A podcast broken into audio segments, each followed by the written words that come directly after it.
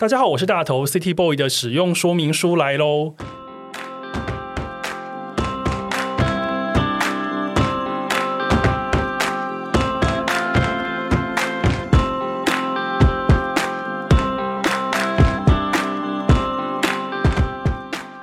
嗨，我是大头，欢迎收听 City Boy 的使用说明书。这是一个从 City Boy 角度出发的生活风格节目。每一集我都会邀请一组来宾，和我从各种主题里面找到增进生活情调的方法。所以，不管你是 City Boy 或是 City Girl，都欢迎你一起加入。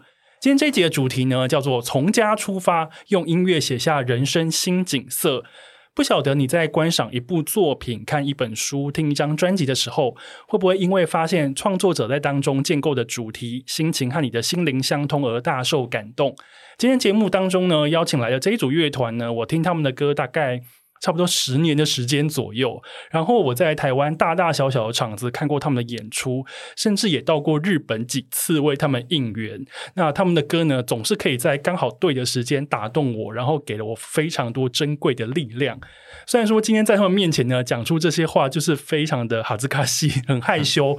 不过呢，今天真的非常高兴可以邀请他们来我的节目里面聊聊关于音乐的事情。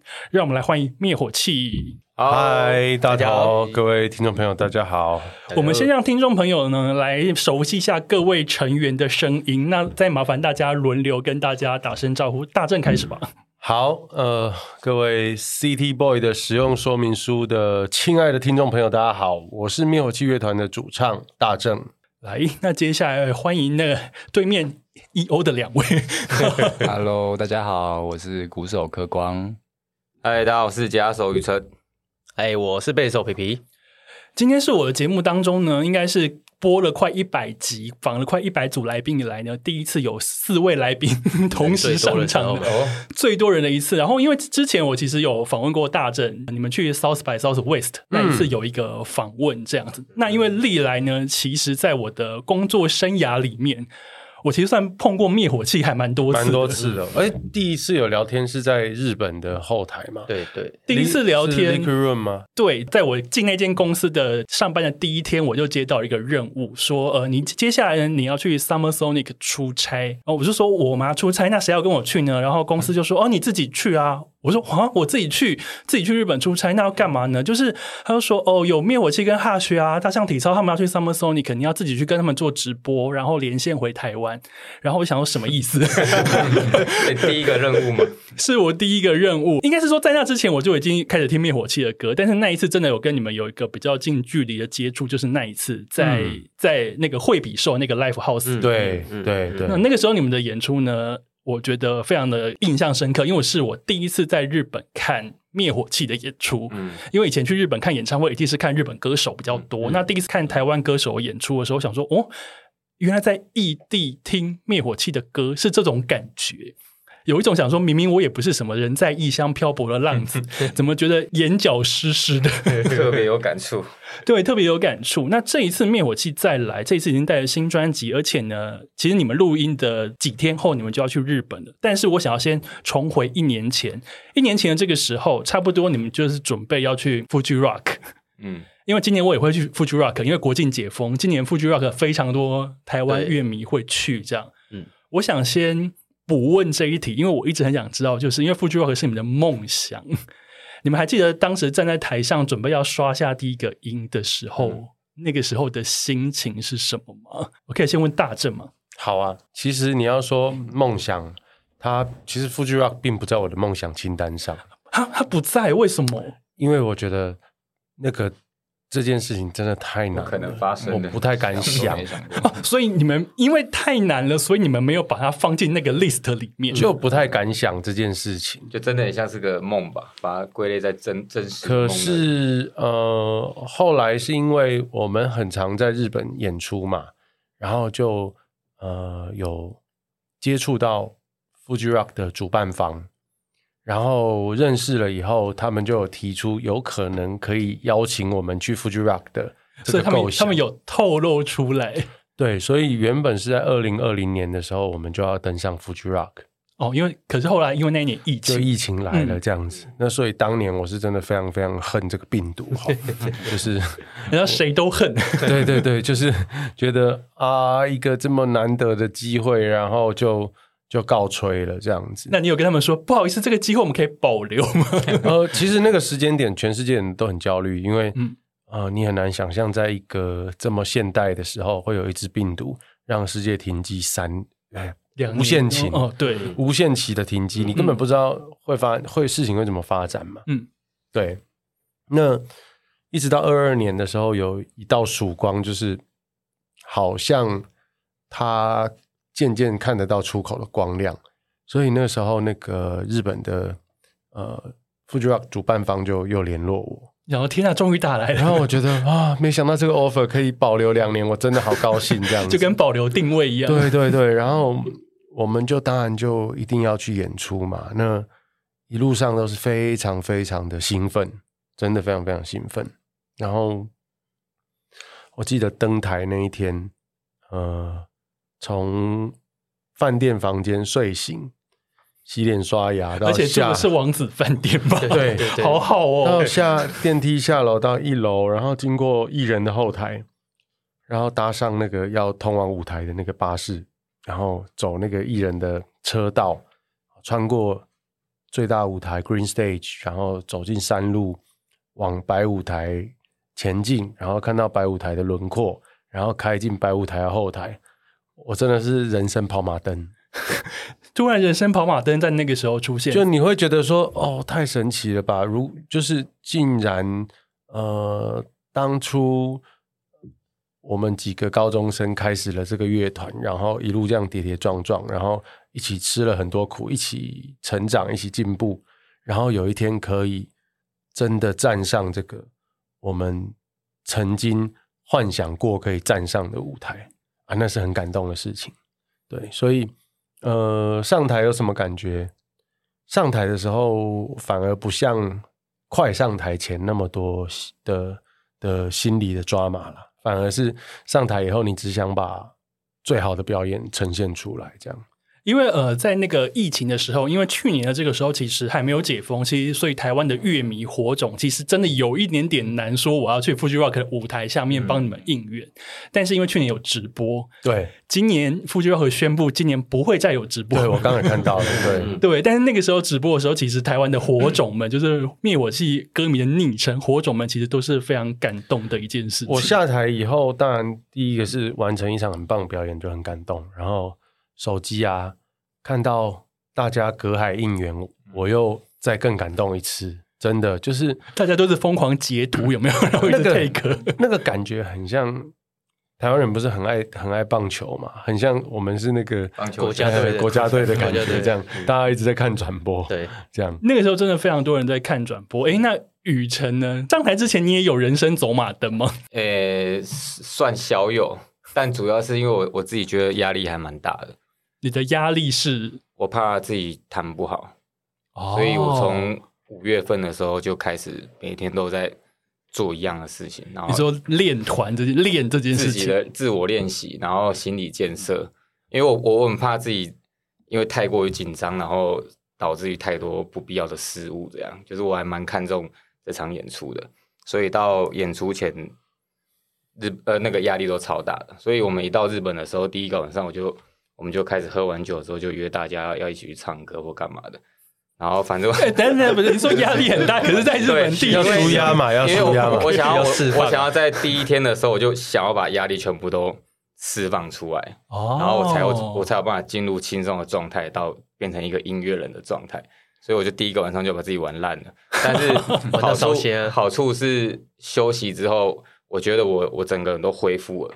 然后在准备要登台的时候。我感觉到自己是我是有自信的，我不会我不会害怕，因为你只要一害怕或一紧张的时候，你很容易会有很多失误这样子。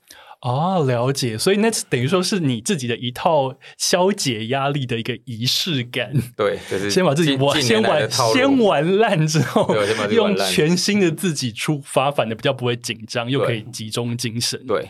哦，这一招好像有点厉害哦，大家可以试看看。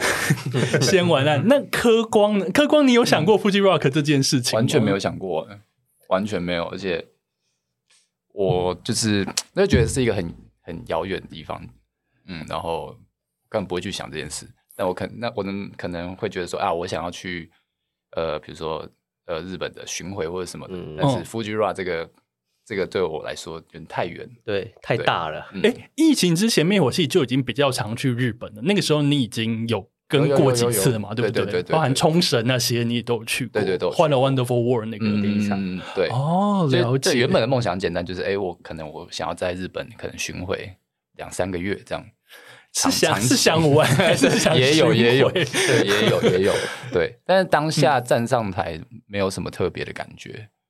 对，因为一切都已经准备好了，ready 了，就是他们也很专业，对，他们的一切的工作人员，然后什么都很都很棒，然后一切都很舒服，对，所以我只要放出一百趴的自己，我就 OK 了。Fuji Rock 的工作人员跟后台到底有多专业？大家可以往前回听，就是我有访问，就是子敏的孟轩跟 Young Team Production 的查查，他们其实有各式各样海外的带团去演出的经验。他们有提到 Fuji Rock 的后台真的是非常非常专业，以至于工作人员到后台之后呢，台湾的工作人员会一直想要去跟他们交流，跟拍照，拍后台到底有什么，以及要怎么去建构休息室啦，要塞几组鼓啊等等这些，请往前回听，有非常精彩的一集。那这一题我想要最后问问那个静源，嗯，所以你也是没有把那个 Fuji Rock 放过那个放进梦想清单的人。对，我觉得我们应该都没有，还没想到那那一步啦。光是想到说可以去日本演出音乐季，像以前参加过 Summer Sonic，就会觉得这已经是。很很大的一个目标了，因为 Summer Sonic 已经算是日本超级顶标的了。没错没错，就是如果是三系的话，Fuji Rock，那城市的话就是 Summer Sonic，所以其实它算是两两大指标，我们都登上，然后就觉得很还还是很梦幻啊。只是说实在，我们在前呃要登台前一天，我们还大家团员还有我们的带去的技师，我们一起 Q 到一间房间，然后我们开始练团，我们开始做一个赛前准备。然后在那个时那个当下，我一开始原本很紧张，就是去的时候去之前都很紧张。然后到那天练完团之后，我们在饭店这样子 瞎练，练完之后就觉得嗯没问题了，明天应该会表现不错。对，就是那时候才我才比较安心呐、啊。说实在的，了解。不过呢，去年的 Fuji Rock 那毕竟已经是一年前的事情，但是今天你们在录音的这个 timing，其实时间已经不一样了，国境也解封了。就是要去日本玩的，已经可能去玩很多次，就是 like me。但是呢，像灭火器们呢，接下来在录完音的过几天，他们其实在去日本有非常非常多重要的演出诶。因为老实说，在疫情这段期间，你们跟日本的交流也已经开始慢慢的频繁起来。不管是上一张专辑《无名英雄》的日本版里面有跟我非常喜欢的那个 Asia Kung Fu Generation 的后藤正文有做合作，然后今年五月在 Zep New Taipei 有跟你们儿时的梦想，就是横山。对，有做一个非常梦幻的共演，然后接下来在日本，你们居然在下北泽非常指标性的那个 live house，就是孤独摇滚有出现的那个，对对对，下北泽那个 shelter 里面有你们日本的首次的 one man，嗯，我觉得唱音乐季是一个四十分钟的 set，就是大家可能比方说我要去看谁谁谁，我顺便来看一下灭火器，这个是谁呀？啊？啊，台湾来的，我来看一下，所以台下会有人，对。可是 One Man 不一样，One Man 是哦，我知道他，我喜欢他，我要去买票。嗯，我想要问一下，对于在夏北泽人生首度呃乐团首度在日本的 One Man 这件事情，会紧张吗？还是有各式各样的期待呢？反而不会紧张哎，哦，不会紧张吗？嗯，因为呃，在台湾我们就做很很常会做专场嘛，嗯，所以其实专场的内容准备起来是我们最熟悉的。而且就像大头讲的，就是呃，你知道这些人都是认识你、喜欢你，所以才来的。所以呃，从我们还蛮快，好像就卖完了嘛，对不对？好像是。好像是。对，所以这样的话，你就会知道说，哦，原来这些人是期待看你的专场演出。然后我们在准备的时候，心里反而就很踏实。所以这次的专场，我们准备了二十二十，应该二十一二首歌有。嗯应该有，就是一个非常长的 set，天哪，好多哦！其实我刚好周末也要去日本了，但是因为你们专场宣布的时间有点太晚了，跟我机票搭不上，不然我好想要去现场听，想说 哇，在指标性的场地，然后听灭火器的日本湾妹一定很赞，应该会蛮痛快的。而且呃，新专辑的十首歌我们会唱其中的七首，嗯，对，哇，那这样唱蛮多的，对，很多根本就是都还没有在台湾演出过的歌，就是第一次的在日本首演，对。嗯，了解。而且除了夏北泽以外，其实你们接下来在大阪也有音乐季，然后在那个木张也有一个 Satanic Carnival，对，Satanic Carnival，对对。所以你们接下来在日本跑那么多次之后，是不是有点实现了科光的梦想？虽然说没有到全日本巡回了，但是好像可以去蛮多次，跑蛮多地方。嗯呃，其实，在 Fuji Rock 就已经超越这些梦想了，够了，够超越了，值了，值了。对对对，突然一个爆冲就超越了，满出来了。对，了解。所以，呃，接下来，变成说，你们接下来去日本，其实你们都已经都是一个 ready 的状态，反而已经不会有之前那么紧张的感觉，都是一个我们做好了万全准备，要去震撼一下日本的乐迷，不管是认识你们还是不认识你的人。我觉得说不要说震撼了，因为其实我们跟日本的交流的频繁度在。大概一五年开始就越来越频繁嘛，嗯、呃，到一九年算是一个高峰，然后二零年因为疫情的关系，所以大家那个频那个交流有中断，但是呃，友谊是没有中断的。我们在疫情的时候还会呃约那个 Google Meet，跟日本的好朋友这样子互相呃嘘寒问暖啊，然后一起远端喝喝酒啊，我觉得都。那个情谊都没有消失啊，所以好像只是回到呃，大概可能一八一九年那时候的生活，我们都还是觉得还蛮熟悉的，嗯，没有没有什么陌生感，所以现在去日本当然不太会紧张了，因为是非常非常熟悉的一个地方，然后熟悉的人很多，也会给我们很大的安全感。那我们就只要专心把自己的演出内容准备好就好了。而且啊，我们在去年在高雄盖了自己的呃录音室跟彩排室嘛，所以其实我们现在练习的时间变很多。我也觉得呃乐团的状态比起以前又有很大的成长，所以我们会觉得呃现在日本的朋友看到我们的表演绝对是更精彩的。了解，诶，不只是日本的朋友，因为其实因为这个节目其实有很多住日本的台湾人在听了，对，就是希望呢，在日本的火种们，我觉得因为音乐季其实比较简单，就是你到现场去一起参与、一起同乐。当然，你除了看灭火器、支持灭火器以外，还可以在收集到非常多你可能看过或没看过的乐团。我觉得那个是。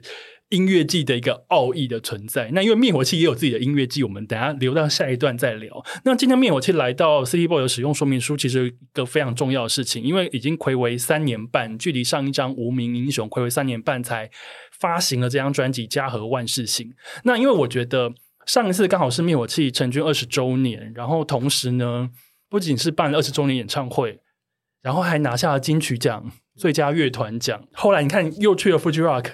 我想要先问一下团员有没有觉得，就是人生的高峰，好像在那个 二十周年左右的时间，好像有点到达顶端，就是有点像是很多梦想实现，或者得到一些可能之前，比方说像 Fuji Rock 是你们之前没有想过的东西。那在做这一次的新专辑的时候，会有觉得呃内心的压力想要超越吗？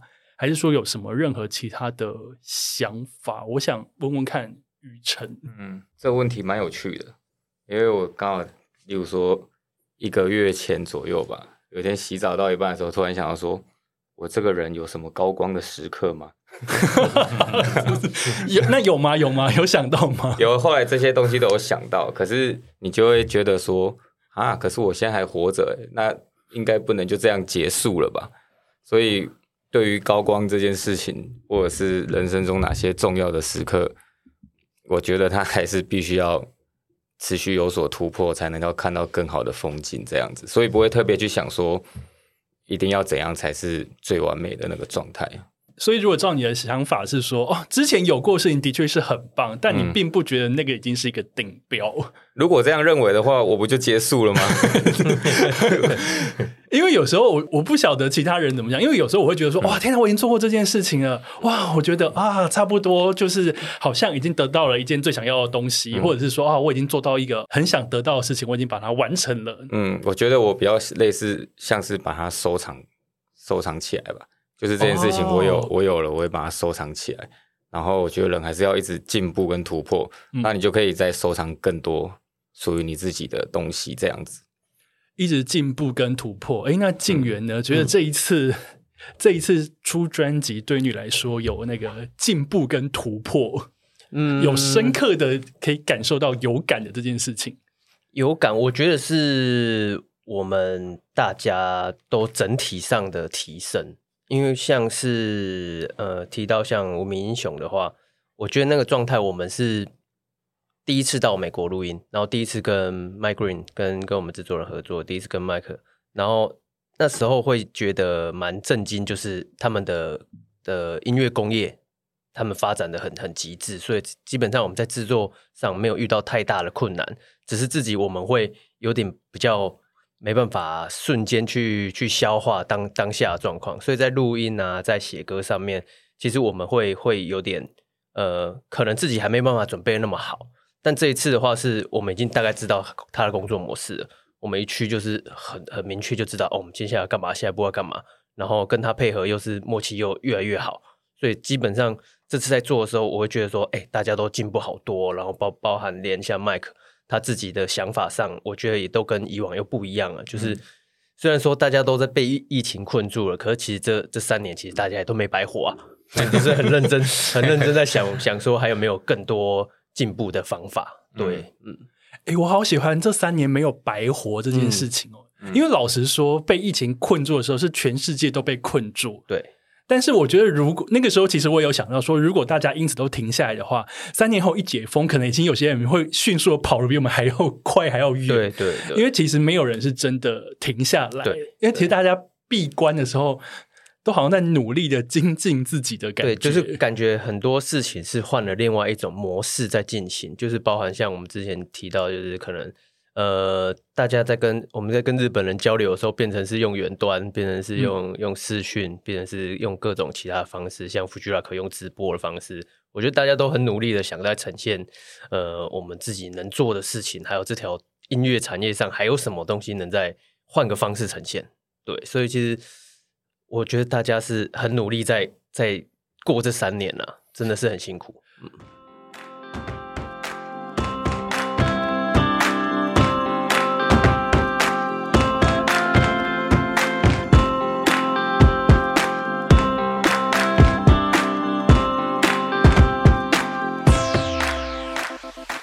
客观在这疫情这几年里面，嗯、然后一直到做这次新专辑，有没有一些最大的改变？最大的改变，当然这三年我是说实话，其实大家其实都蛮闷的啊。然后就一开始会没有什么动力，对，因为你没有办法做演出嘛，嗯，那你也也不能出门什么的，对。但是，但我觉得后来觉得，就像就像好，我们 play 乐器好了，这些这这方面的东西，它其实是一个状态。你还是要把它维持住，对，你不能说哦，那我没有表演什么的，我就所以就烂掉，对，所以就是该跟住的都有跟住，对对对对，然后做好准备来做这一张，对对对对对。但说实话，一开始是蛮蛮闷的，没有没有什么动力这样。其实我觉得一开始其实大家真的都会有点闷闷，想说啊，好烦哦，只能关在家里，什么事都没有办法做，而且特别你们是表演型的工作，你们得登台，对，才会对，可能才会有收入，或是以前这就是你们工作的一个重点。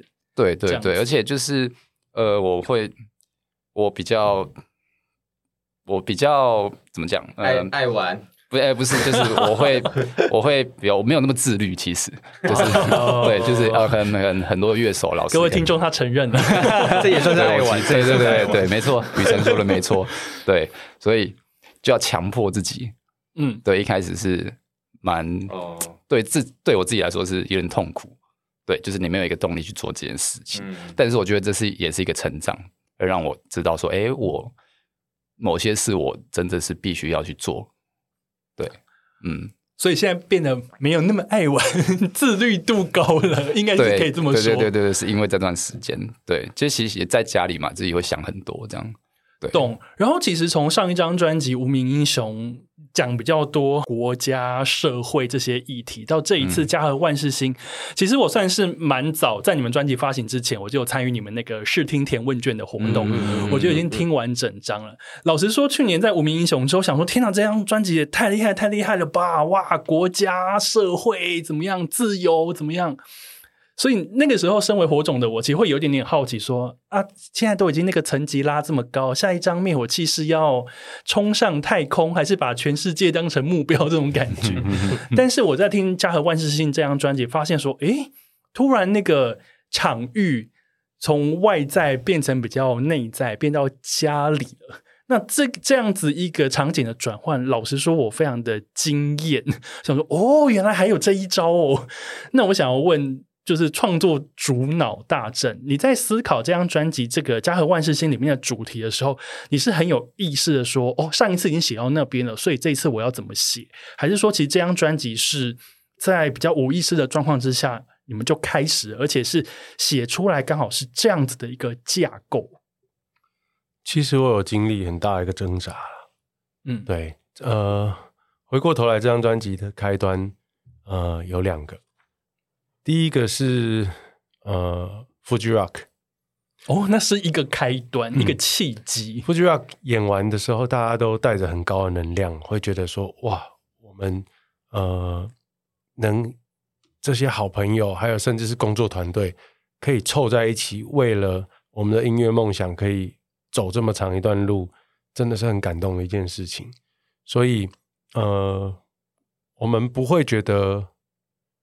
我们会希望这样的时刻在未来可以一直发生，所以在在结束 Fuji Rock 演出以后，大家带着很高的能量，然后会希望未来有机会让更好的自己再回到这个舞台。好，所以在在回台湾以后，呃，那个时候回台还还要隔离嘛，嗯，然后在隔离明明是一个很无聊的状况，可是心里却超嗨，然后带着很高的能量，觉得我还要再写歌，我还要再写歌。我还要用更好的作品回到 Fuji Rock，然后隔离的七天，我就写了七首的曲。等一下，隔离七天写七首，这个能量应该算是非常的大吧？所以，所以我说是真的是 Fuji Rock 鼓舞到。嗯、那写完以后，当然，呃，那个时候是七月底嘛，然后八九月我就开始又又忙那个剧场的演出嘛，嗯，所以当然这些曲子就先放着。那一直到剧场的演出到一段落的时候，我觉得，哎。好像可以开始来写歌词了，我才开始慢慢的去构思，说我想要写什么样的内容在这一整张里面。这样，那回过头来，呃，其实这几年的疫情带给大家生活转变真的很大，特别是我自己。我在二零年的时候，疫情刚开始爆发不久，呃，开始思考要不要搬回故乡。哦，搬回高雄这件事，对，因为在台北也是。就就卡在这里，任何的工作上也不再那么忙碌了。然后，呃，很多事情充满了变数，好像你只是独自在这里焦虑也没有用嘛。那我就想孩子的成长环境，想父母的年纪，然后我就跟太太就决定要搬回高雄去生活，让孩子至少可以在一个比较呃宽阔，而且呃相对呃。因为你的居住成本降低了，所以他的生活环境相对可以是非常舒适的。嗯，对。那我们就决定做这样的生生活上的转变嘛。那也很也不是意外，就是呃，也在那样的条件下，会觉得啊，好像可以再呃多一个孩子，所以也很顺利的在在二一年的时候，我第二个小孩，我儿子也就出生了嘛。然后呃。在这样的背景下，疫情三年，其实呃，相对之下不是像以往那么忙碌的时候，其实很多的面向是转往家庭内部的，所以有很大的占比是在家庭生活的课题，然后学习这样子。所以那个时候，我开始在构思这张专辑的呃主题的时候，我就有闪过这个念头，哦，就是来写家庭面向的事情。可是我一直没有办法很安心的去定案，说我就是要这样写的原因，是因为其实我也知道我自己的呃人生阶段在一个相对比较成熟的阶段。那流行音乐其实还是蛮需要跟听众沟通的。我担心这样的主题其实会没有办法触碰到很多人。那你的担心是因为没办法触碰，是因为想说，哎，这个家庭离你们的乐迷会有一点点远吗？确实是这样子，嗯、就是就是呃，我怕他们无感。啊、呃，那他们无感的时候，其实呃，对于因为因为其实坦白说，音呃音乐它是一种商品。啊，那我我们在呃我们在做音乐的时候，其实它卖不卖还是很重要的啊。对，因为其实因为有些歌我们听了无感，是因为我们没有共鸣。所以你身为一个创作者，你也很怕这样的歌，他们没有共鸣，进而他们就对你们团无感。然后当然说商业作品的话，就是他们就不会去消费。对，因为我除了是艺艺人之外，我也是公司的经营者。嗯，所以。呃，公司有每个月有租金成本，有薪资成本或什么的。呃，换成经营者的角度，你当然会很怕艺人端出来的作品，它其实是是没有商业价值的。嗯，所以我在这样的拉扯下考虑了一段时间。可是这时候，我觉得回到初衷就很重要。灭火器是一个呃没什么目的的团，从。我们相识到组团到一路成长，其实每一张作品都是在反映最当下人生状态的一些心得跟一些消化过后的的东西，这样子。嗯，基于这个出发点，我觉得好。那我如果要创作一张，嗯，我最能诚实说话、诚实创作的的唱片的话，那我必须要。很坦然的面对我的人生，就是走到这个阶段了，所以我就决定定案在在这个家庭面向这样。其实我在听这张专辑的时候，发现因为里面有非常多家庭面向的东西。那因为因为大正其实是创作者，所以大正写这些歌，我觉得当然没有问题。但是我想要先问团员们，因为它里面就是有看女儿出嫁的想象啊，或者是各式各样人生的一些经历，但是有一些状态应该是。大正对面的这三位团员可能还没有经历到的，那你们当时发现这张专辑的主题其实是这样子的时候，你们有获得同感吗？想先问问看静源。嗯，一开始会比较没办法想象，但是我我会把那个角色观点可能会放到别的位置上去看，就是有点像是说，因为像杨大写给女儿，她是以爸爸的角度。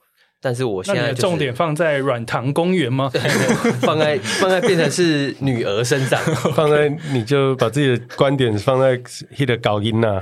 对对对，这也是一种、哦、放在女儿的老公上对，故事的另外一个方向。OK，在兔崽子上。对对对，然后这个时候你就可以想象说，OK，那这样子的话，譬如像是说，OK，你的岳父有多难对付之类的。对，就是有他，他其实是一个人生故事，它不是一个单一视角。它有很多视角可以切入，所以一开始我担心的一个是我自己没办法，呃，像爸爸的心情，然后再者就是像大正说，我一开始有可能会担心。有些比较年轻的乐迷，他们可能没办法 get 到这个东西。但是老实说啊，如果跟灭火器一起长大的乐迷，你们组团二十几年，比方说我也听十、嗯、十年了，那可能老的火种更多，多半可能已经可以带孩子进场冲撞。对对对对，我们也是有一些乐迷是已经都是有小孩子了，对，对，所以他们当然也可以理解。只是就是我我想说，就是像人生这个这故事其实很大，就是。它不是这单一的一个这首歌单纯的一个视角而已，它有很多的视角可以可以去体去体会，所以不见得是要有小孩要够老才听得懂。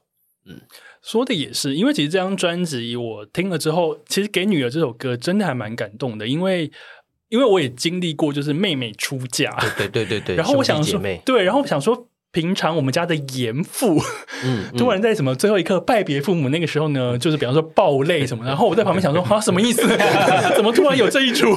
太夸张了吧？对，但但是那个那个场景让我非常印象深刻，所以我在听杨大写给女儿这首歌的时候，虽然说我也没女儿，对，但是反的我那个场景。的确，像静源刚刚说的，大家可以从那个场景里面去抓自己有同感的部分，嗯、抓自己回忆里面有重叠的部分。对对对对，我觉得是还蛮厉害，还蛮温暖的。那另外，我想要再问一首歌，就是那个最后一个《最熬几雷》这首歌。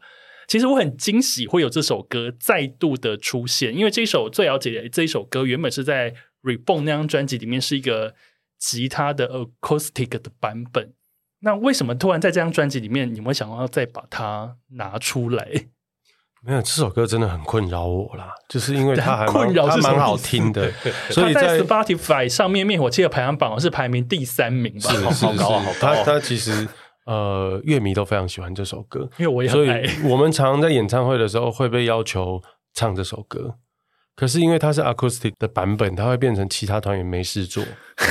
那为了让其他团员有事，对，就是这么简单而已。因为呃，你知道，你如果如果唱这首歌，其他团员晒在台上，呃，他们也尴尬。那如果他们下去休息，我心里不平衡，就是我多唱一首，钱我要多拿，五次加班。对，开玩笑的。反正我我觉得，其实他如果有一个 full band 的编曲版本啊，我们就可以更常唱它啊，这是出发点。但是呢，呃，因为我觉得这就是呃最后一个，它也算是某个呃人生阶段的意向嘛。其实收进这张专辑再合适不过。对对，所以我就觉得，哎，这是个好时机哦，就是把它。我一直想要，我一直想要重新编曲它，那它竟然进得来这个主题，我们就这个时间点做吧，这样对。啊，原来如此，解开这个谜。因为我就想说，如果是以这张专辑《家和万事兴》需要一个告白的主题，为什么杨大不写一首新的呢？原来是这样，而且写不赢这首了吧？自己觉得过不了，是不是？你同一个主题，其实，呃。我觉得写这首歌那个当下的的心境还是最最直接，而且最最直观的啦。对，了解。所以接下来，呃，各位团员们，就是在这首歌的时候，你们已经就是没有休息时间了，不能不能偷懒了，不能偷懒了，该上班还是得上班。那另外专辑里面还有一首，我觉得是非常猛弹的催泪弹，就是最后一首歌《人生尾路》。老实讲，第一次听试听这张专辑的时候，那个时候刚好那个。好像档案有点问题，就每一首歌我都只能听一点点就卡住。我还跟你们公司的小鱼说：“小鱼，那个档案这样子是故意让大家就是不要听，不要不要就是听到全曲，还是保持神秘感嘛？”他说：“不是。”所以那个时候我一开始是很磕磕难难的听完就最后一首歌，他说：“哇，这个人生尾路好颠簸，走不完啊！怎么听一下就停住？想是弥留吗？” 然后，可是后来我当那个档案修复之后，我完整听一下这首歌的时候，我想说：“哇靠，这个人生风景。”也太厉害，太厉害吧！这样子的写法，这样的风景，这样子的主题会出现在一张专辑里面，放最后一首歌，我觉得非常称职的放在那个位置。所以我觉得这首歌，呃，我我后来爬一些对于你们专辑的的一些听后感，大家写都会觉得这首歌真的是太猛太猛。我想先问团员们，你们当时看到这一首歌的歌词出现的时候，你们的心情是什么？我想要问雨辰。呃，这首歌它其实是我们在开案这张专辑的制作的第一首歌，啊、结果是第一首，对哦，所以它它对我们来说意义还蛮蛮重大的。然后我觉得比较有趣的是，在还没有歌词之前，它这首歌的 demo 它的名称叫做《前进的时候》。你怎么是一个完全相反的一个主题？一样啊，你要离开这个世界，你也是。你还是得前进，你才有办法离开。还是往下，还是得往下，就是往另外一个方向前进。对，所以我大概是用这这几个字的意象去编这个曲子。嗯，然后他有大正，其实他之前就有说会就是从出生到结束离开这个世界，这张专辑大概是这样子。所以这首歌歌词他大概有稍微提了几个字，然后后来就 demo 那样唱一唱之后，就超级有感觉的。然后你甚至有时候。听 demo 的时候，我都觉得就还蛮想哭的。然后我们就觉得他就像你说的，他真的是非常的称职，适合放在最后一首歌。嗯嗯，了解。哎，我想要问大正，那这首歌是你这个主题是你原本就已经想好了，然后你再一字一句的把它创作出来？我跟你说，就是当我决定这张专辑的概念的时候啊，我大概就抓了十到十五个人生阶段的场景。哦，嗯，所以就是我会设定说，哦，有一首歌是在讲出生。有一首歌是在讲啊青少年时候的那样的冲劲，嗯、可能有一些是恋爱上的烦恼或什么的，我大概都设定设定了。所以当然我也设定了这个呃告别式的这个片段。那当我有很多的曲的时候，我会一直的去感受它比较像是哪一个阶段的风景。然后当我找到《人生为路》这首曲的时候，呃，我就觉得就是它了。这样，对，因为我觉得这首歌里面所写出来的东西，有点像是你以一个旁观者的角度在看你自己的，那算离开离开那对那个场景，会是在告别式上吗？对，我觉得它就是告别式啦，嗯、因为因为你灵魂已经飘在空中，我的那个我主题定了，我知道说这首歌是对应到这个场景。那我们开始编曲的时候，我就跟雨辰说，哎，可能这首歌会是这个功用哦。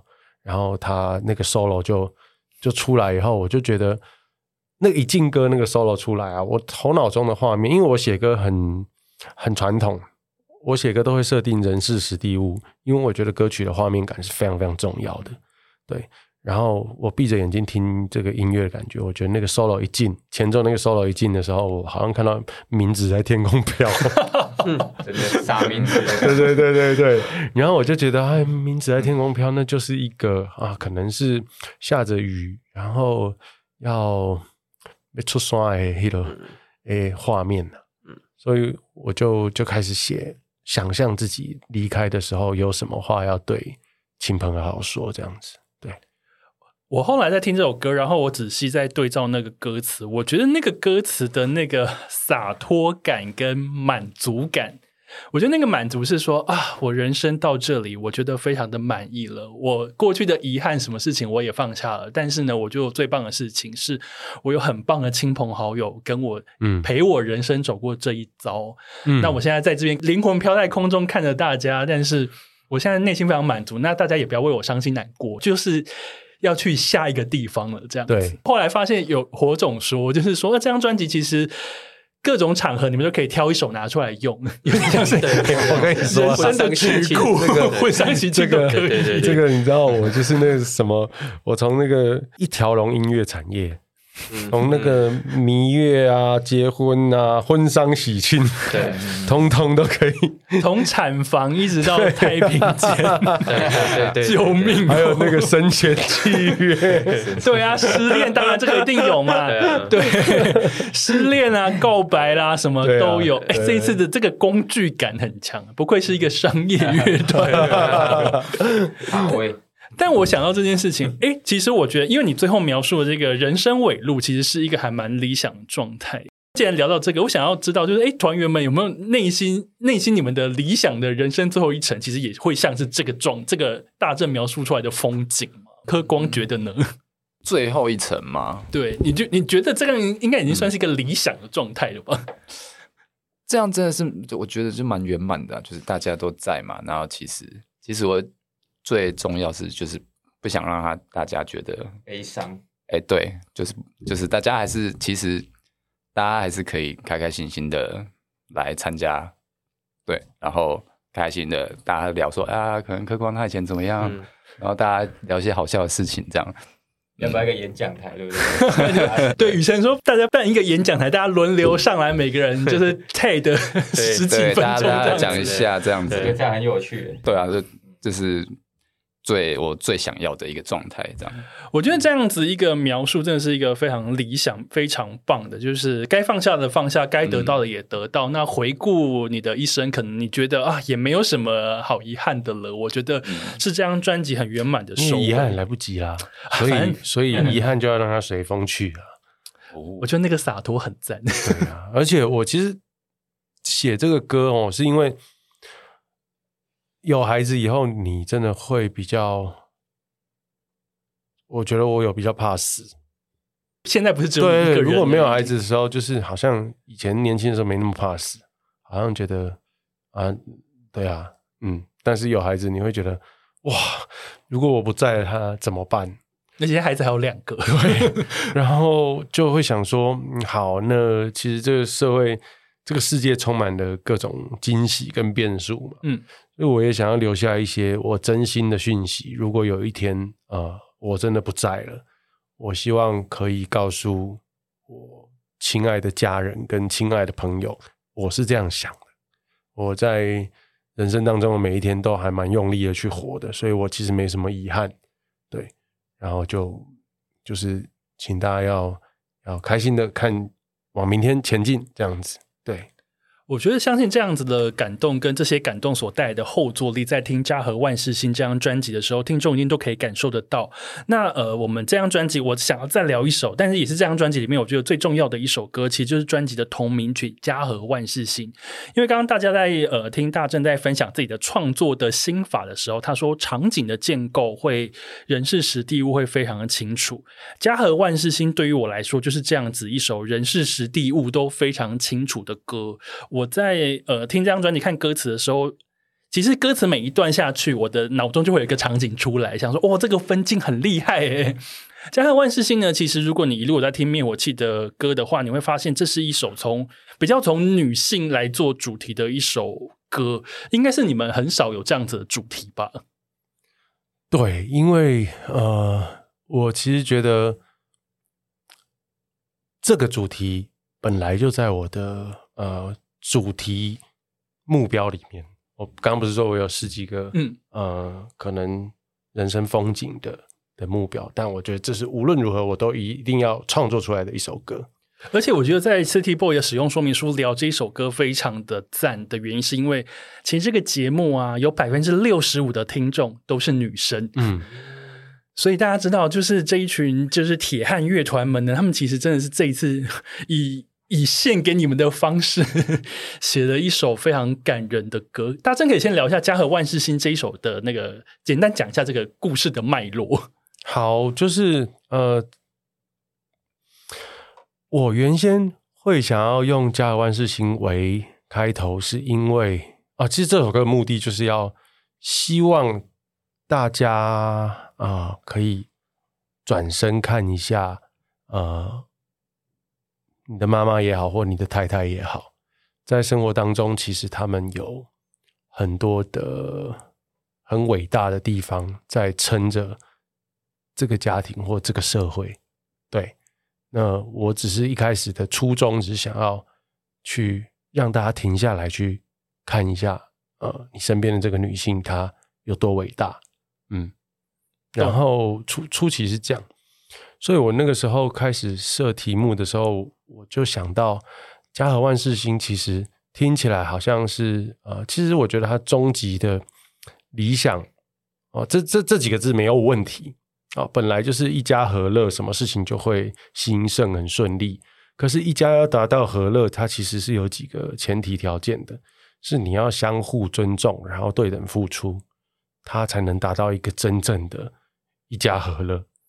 那以往呢？这句话往往是拿来禁锢女性的，就是请她不要计较这么多，就好像是有争执的时候，都是女生在要计较吗？是这样吗？就是，就我其实就我印象中很多的场景是这样子，比较会偏向就是说，反正大局为重，你就不要再计较了，啊、你就你就忍了吧。嗯、家和万事兴，你就忍了吧。嗯。所以我觉得，哎，其实可以，好像可以平反跟重新定义一下这几个字的意义。那我想，每一个人，呃，无论你单身还是怎么样，你在这个人的身份里面，你总是在某个家庭的一员，嗯，只是你的你的位置可能不太一样，这样子，呃，还是可以去共同思考这个问题。第一次看到《家和万事兴》这一首歌的歌词的时候，我觉得最让我感动的是，大正描述的场景呢，是一个夜里，老公已经，老公跟小孩都已经在睡了，在一盏昏黄的灯下，这个太太可能在打理今天最后的一些细琐的家庭工作，但是她在做这些琐事，然后在想一些说啊，小孩怎么都不吃饭啊，家里的收入够用吗？这些事情的时候，又想到自己的青春年少的时候有的一些兴趣跟梦想。对，我我。我会觉得这是最迷人的地方，就是其实很多的呃，我我我开始有这个构构想，是因为呃，我们在美国录音的时候，其实到尾声了，还缺这首歌没有写，我完全都还没有开始动笔。然后呃，有一天我的太太跟我聊天，她就跟我说，其实她蛮喜欢现在的生活的，可是她也觉得呃有很多的牺牲。然后我听到啊，原来呃跟我。走进家庭的这一个伴侣，他有牺牲的感觉的时候，我是有点难过的，我会是有点不舍的。任何人听到应该就想说啊，怎么会让你有牺牲？对，所以当我眉头一皱的时候，他说：“ 哎，你不要误会哦，我不是说这个牺牲是不好的。” 对，他说：“呃，我觉得这一切都是很值得的，但是我真的也放掉了好多我的梦想，或者是放弃了很多在我很多很喜欢做的事情上面。”有妥协，然后我听到这个就超感动的，所以我觉得我好像马上可以开始写歌了。哇，刚好在一个很棒的 timing 被刺激到，对，被戳到那个我的缪斯女神，对，所以这首歌就出来了。对，我就觉得好，我想要把这个，呃，我也想要让大家想一想，就是嗯，我们周遭这些很重要的女性，她可能。已经被生活折磨到，呃，他的形象很扁平了。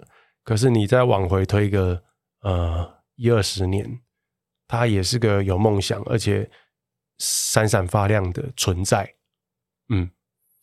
这首歌真的非常感动，听众朋友一定要去听听看。诶，那最后一题，我想要问一下静源，嗯、因为你习惯从歌里面去做不同的视角的那个捕捉，像《家和万事兴》这首歌，你会从哪边去抓那个 你的切入点？这个就很 快啊，因为你直接可以想到你的母亲呐、啊，我觉得、啊、带入妈妈的形象，带入妈妈的角色。对，因为我觉得，尤其在我们这一辈来说，可能我们这一辈的父母。他们那时候的那个年代的想法，跟一些呃比较呃家庭家庭伦理的一个一个束缚，会比较像是大家很耳熟能详的那首《Gay Out》那种比较传统女性美德的状态。没错没错，他们会觉得那样子才是呃一般女性应该要走的最后的道路。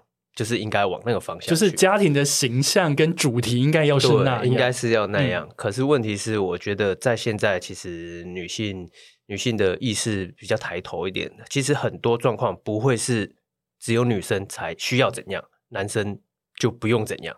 这应该是一个是很平等的状态。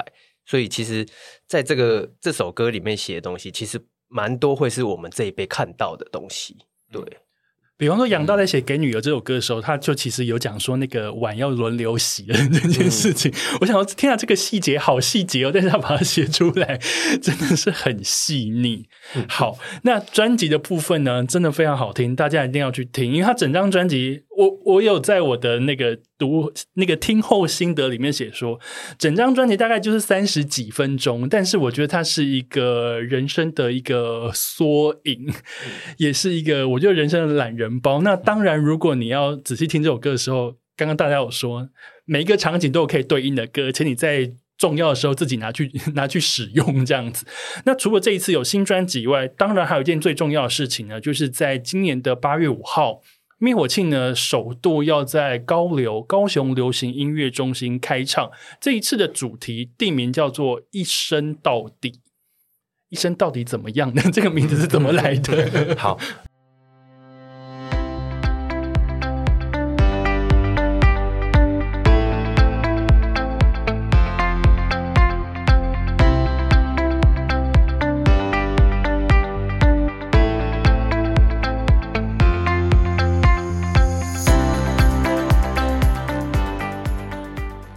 一生到底的概念其实是一镜到底，就是人生是一场一镜到底的电影。嗯，不能重来，也是属于那个 the first take。对对 对，也是属于属于 the first take。而且你吐槽了，你就掰了，那就可以放人生尾路。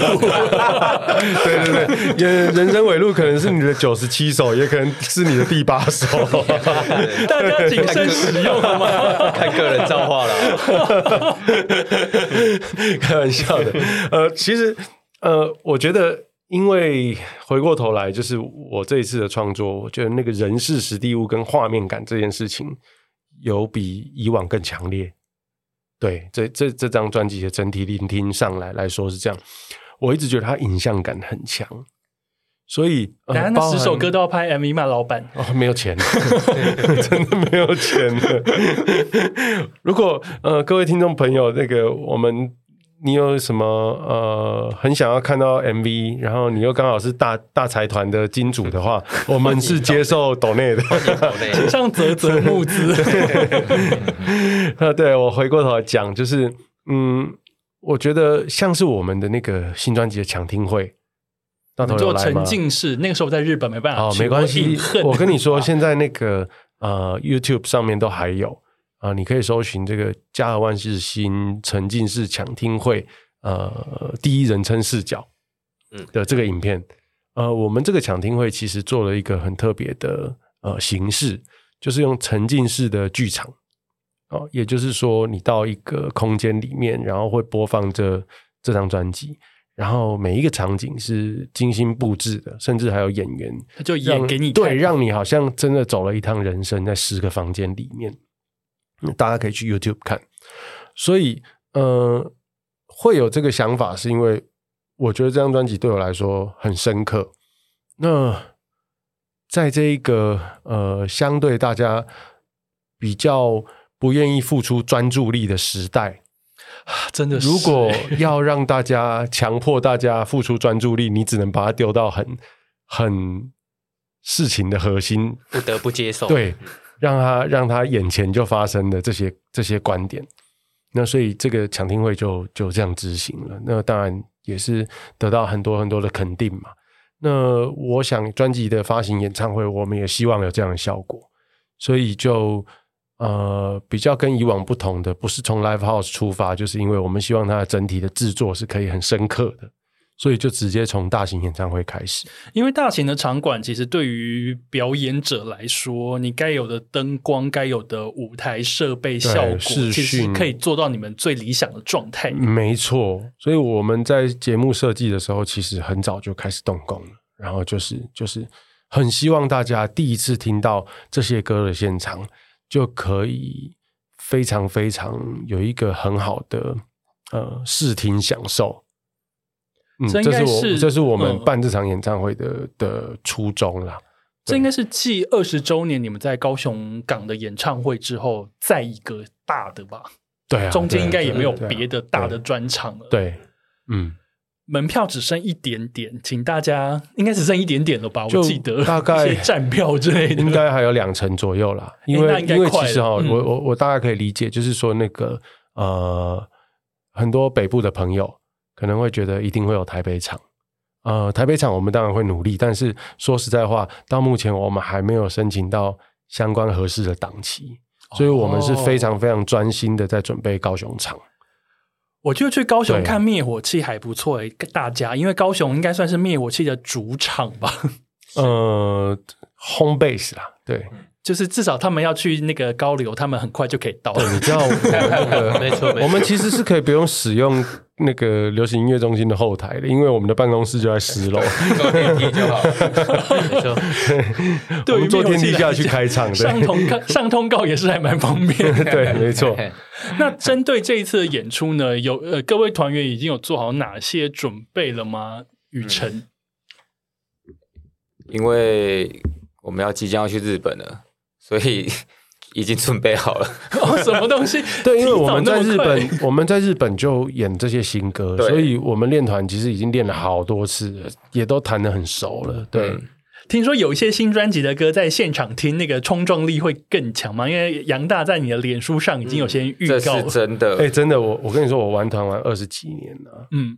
我我最近在练呃新专辑的那个一百页跟火山恋曲的时候啊，我弹到整个人自己爽起来，我觉得这首歌太爽了吧！一百页真的很好听，对，就是那个，而且其实因为我们现在真的默契跟技术又又还有在进步，所以那个音乐呈现那个力道其实是有点前所未有。嗯，我我自己都吓到的。我觉得我们可以的的，的程度，我们可以很猛烈的，然后也可以瞬间变得超温和的，这样。所以现在已经就是一个伸缩自如的状态。我觉得你这样讲没错，就是我们在演奏上的细腻度其实又又在提升了。对对，然后刚刚有提到八月五号演唱会嘛，然后我们因为我们第一场可以说是在日本，所以到八月五号的时候，我觉得那个时候我们的状态应该会完全是最顶的一个状态在。做八月五号这样表演，因为等于是日本跑一圈回来之后，把日本得到的能量，对，然后一些细部的要再变得更好的东西会再进行调整，对，然后特别是灯光跟视、嗯、视觉都会到位。我们现在也是每个月每个礼拜一直在这些演唱会制作上面的细节一直在开会，所以这这我敢保证这一场演唱会会超级好看的。而且我觉得这场演唱会会让我很期待，还有一个原因就是，其实我我很喜欢《一生到底》那个演唱会的那个海报的照片，我觉得那个好像那个日本乐团会有的那个乐团写真照，我觉得那个假掰感我，那我一定要讲，那个摄影师叫做黄俊团。是我们台湾人，对，很欣赏的一个摄影师，然后这次可以合作，我们就很放心的把自己交给他。那真的拍的不错，真的很帅哦。对，不是我们的功劳，是 摄影师的功劳啊，把你们拍帅了。对啊，好，那当然除了八月五号一生到底演唱会需要买票以外，其实让大家心心念念其实是火球祭。对，火球季已经四年没办了。火球季四年没办了，然后呢，这一次在大港开唱的时候，灭火器在开唱的过程当中就有透露，火球季在今年的十一月二五、二六会在桃园棒球场。没有错，哎，今年下半年灭火器很忙哎。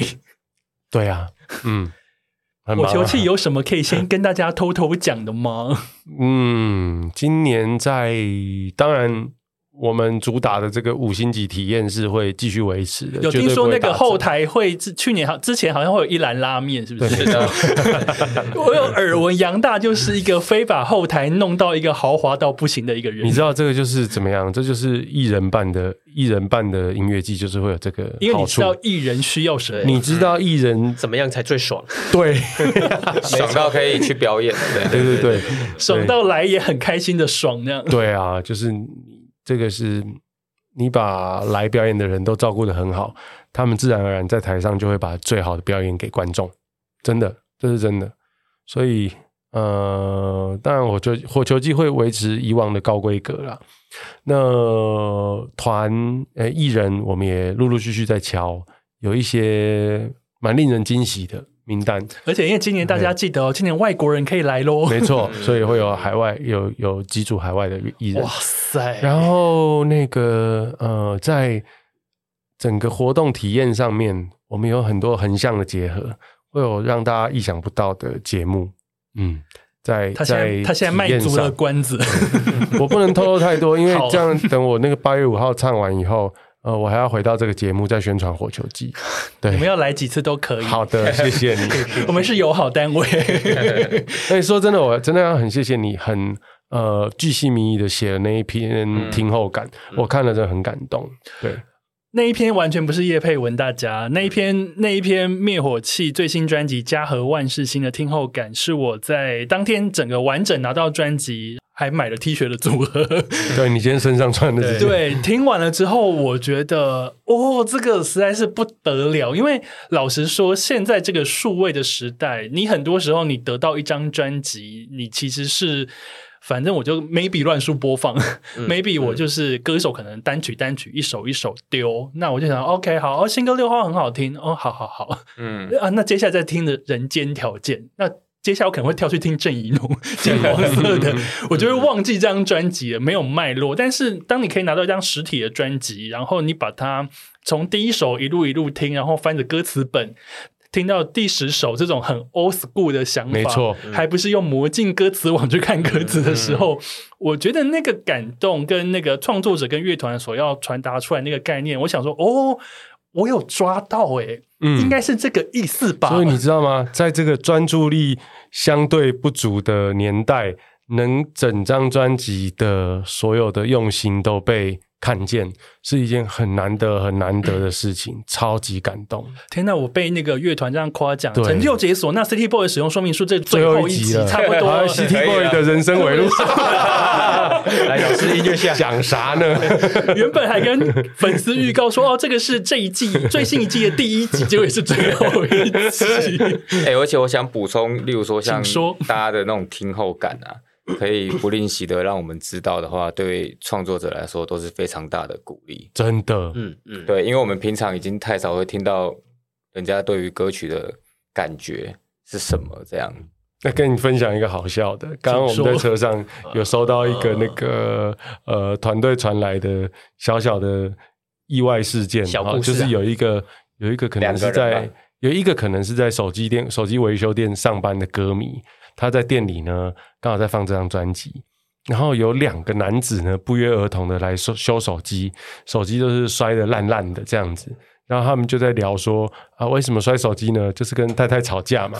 结果这个时候呢，呃，歌曲刚好播到家和万事兴，然后现场两名愤怒男子同时笑出来，相视而笑，小包，天哪，好疗愈，超级好笑。我等下可以给看那个影片。